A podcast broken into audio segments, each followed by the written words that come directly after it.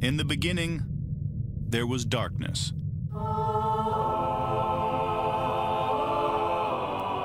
Then, there was Paul Brown. Paul Brown transformed the game.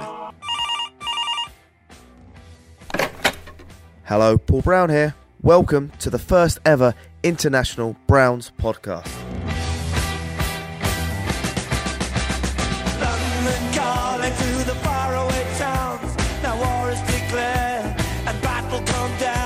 Good morning, Cleveland. I'm here with an NFL network superstar. I'm really panicking about how to pronounce the surname, but here we go. Andrew Siciliano. How You, bad you was got that? it. You got it. You got it. Well Excellent. done. Thank you so much uh, for your time. Where in the world are you at the moment? Paul, I am in uh I'm in Cleveland. No, I'm not. I'm in LA. I'm at NFL Network right now in LA. Just got off the air, just finished up to the minute. Um and uh chilling here for a little bit. Gotta wait around uh, in case there's any breaking news, in case there's a Russell Wilson deal or anything else going down today, and then probably get out of here in about an hour. What do you think is going to go on with uh, Russell uh, Wilson?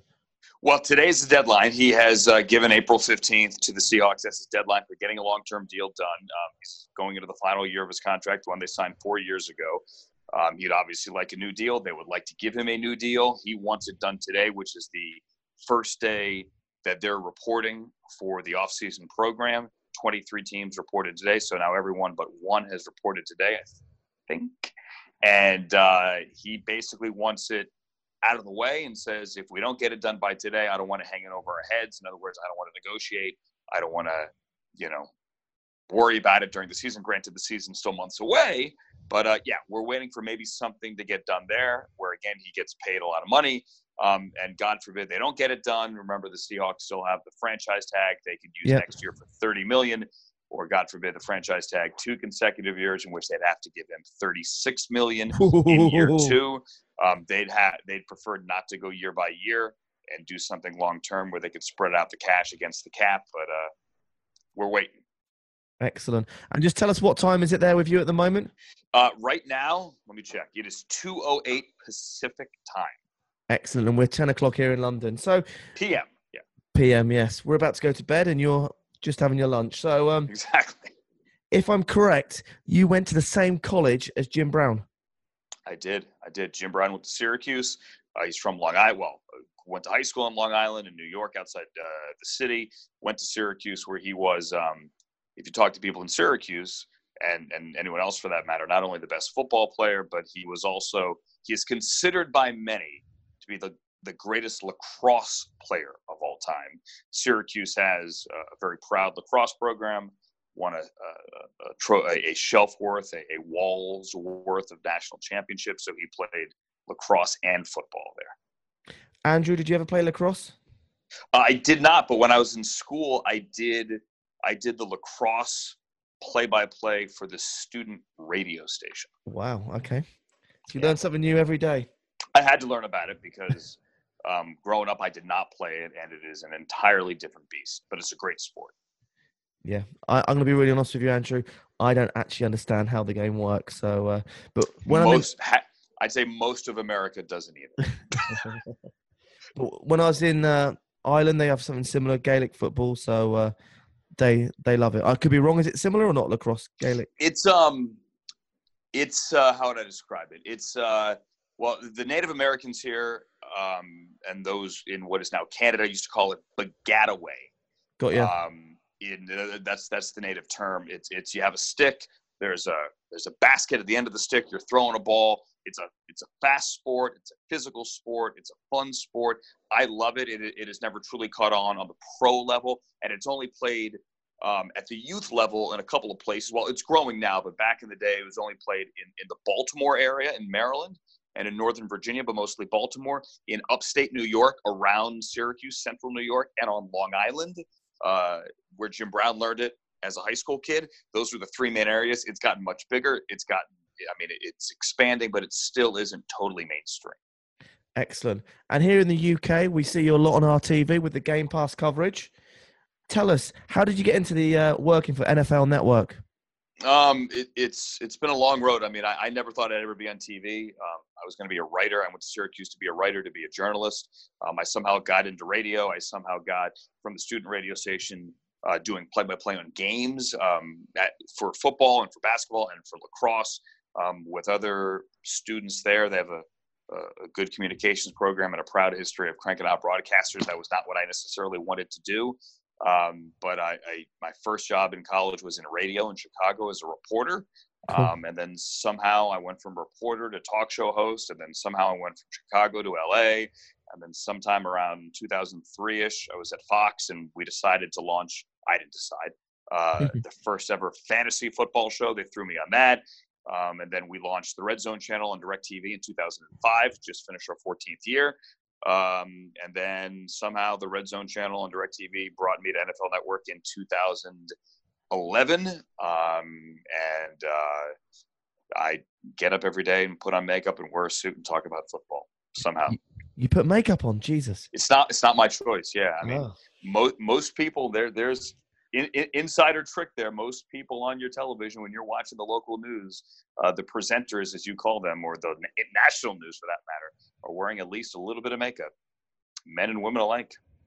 So let, let's try and put some of my previous guests under the bus. So someone like Marc Sessler, would he wear a bit of a foundation makeup? Would Uh, he? M- Mar- I, I've seen Marc Sessler walk into makeup and just say just a little bit of light powder. Yeah, he'll wear. it. Yep, absolutely. When Daniel Jeremiah was on, if he if he was wearing a suit and he was fresh off TV, he probably still had his uh his pretty boy makeup on.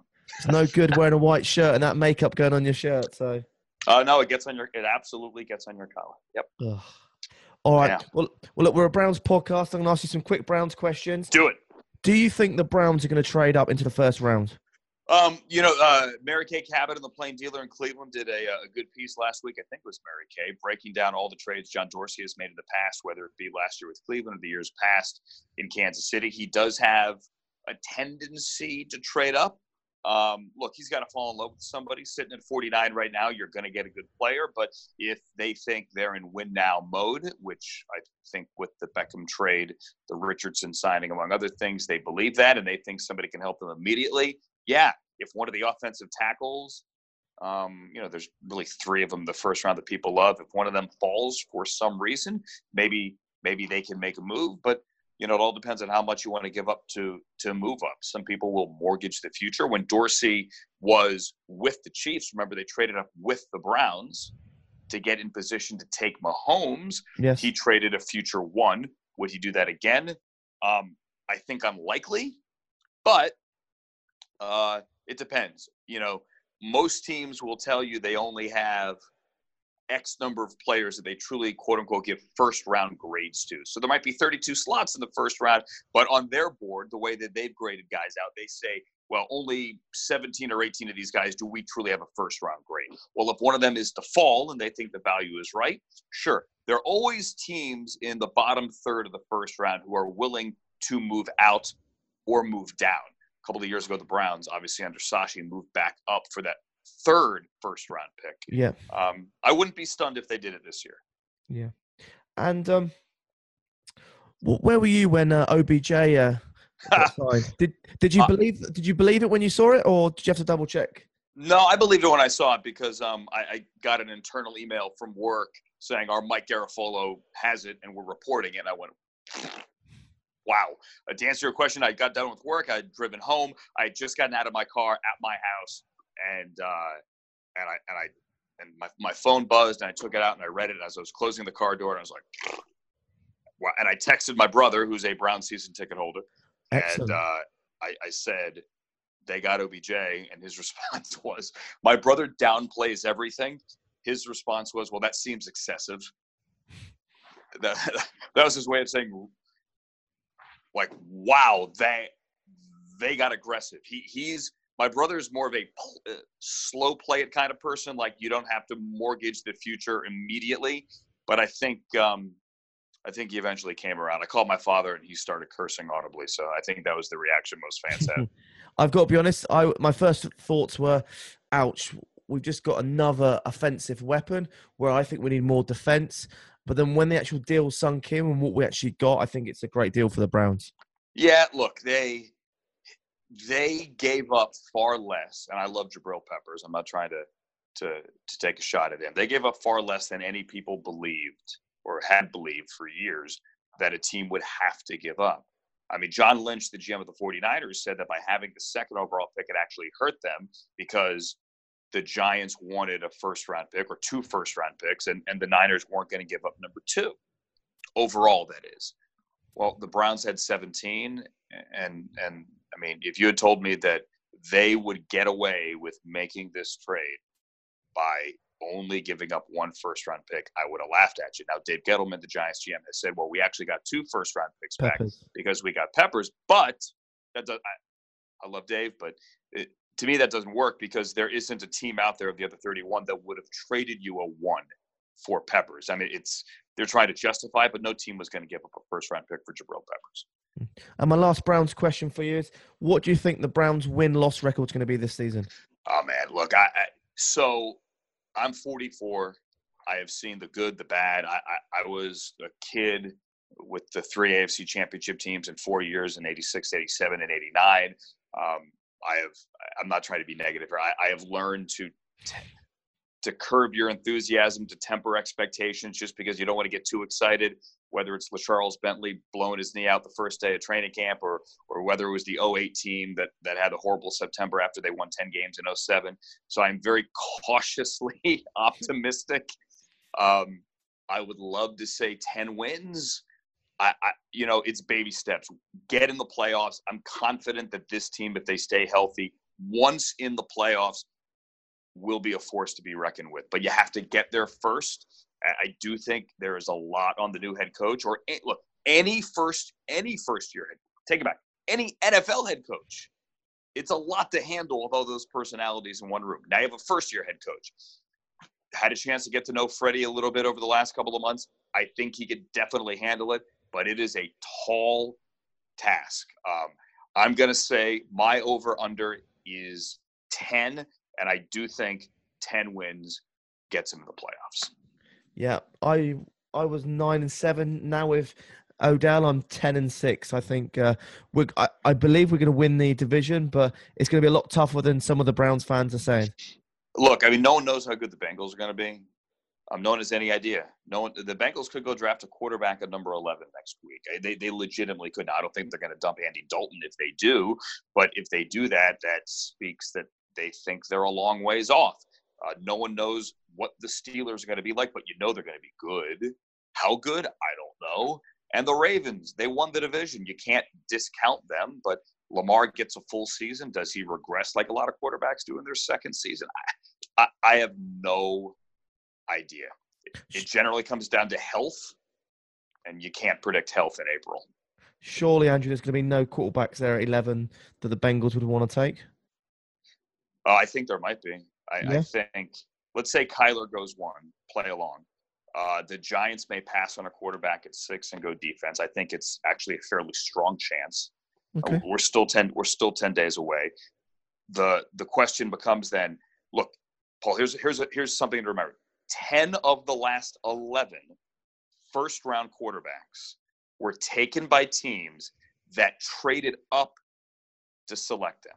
The only one that wasn't was Baker last year because the Browns had number one overall. But Yep. the previous 10 quarterbacks taken in the first round, whether it be Darnold or Mahomes or Deshaun Watson or whomever, were taken when the teams traded up. So one thing you can guarantee is that we will see a trade up next Thursday for a quarterback by somebody. Do look the Packers are have Drew Lock in the building this week in Green Bay. Is it because they really want to take Drew Lock at 12 with Aaron Rodgers, or are they trying to convince teams that they need to trade up to get ahead of the Dolphins at 13 or to get ahead of the Redskins at 15? Right? It, it, it's all it's a it, it's mind games right now. It, it's trying to trick people. So um, I do think the Bengals would entertain taking a quarterback at 11. Andy Dalton's in the last year of his contract. Excellent. Well, I learned something there, Andrew. Thank you very much for that. And my last question for you is: you, it says on your profile you love traveling, you love hiking. When was the last time you were in Europe? Uh, I have not been in Europe. I got to remember. I was in Europe. Uh, let's see, I was in Iceland two years ago. Um, I did not go last year. I traveled to um, Israel last summer. Had a great time there. Um, a couple of summers ago, um, I did London. I went to Wimbledon for a day. I did Lovely. Dublin. Uh, I did Oslo. I did Copenhagen. Uh, I bounced around a lot, but I want to get back this summer. Um, I also went to Pamplona that summer, so I got a lot in. I did Wimbledon and running with the running with the Bulls, although I did not run. No. Um, no, I thought I was going to. I had play. It was a bucket list thing. Be an idiot, run with the Bulls, and then I I went and day one I was going to observe, um, and then uh, I observed it and said, "There's no way in hell." Well, maybe because one. because it's all drunks, right? And and and it, I I wasn't concerned about getting run over by the bull. I was getting I was concerned with getting run over and trampled by all the drunks in front of the bulls.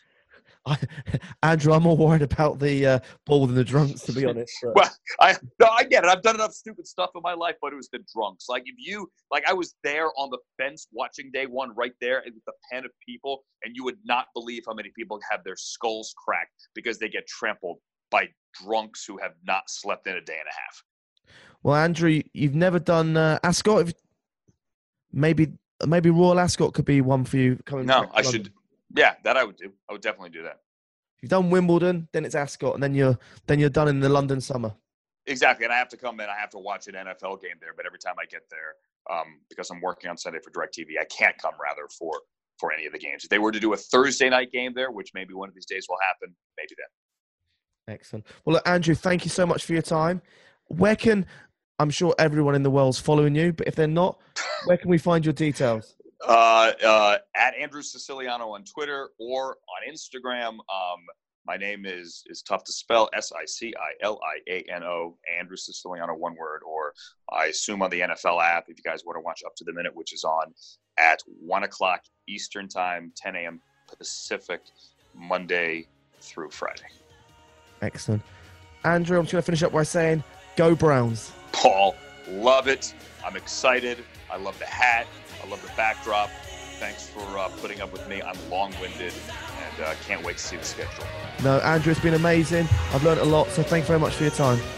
Hey, my pleasure. Let's do it again. Thank you.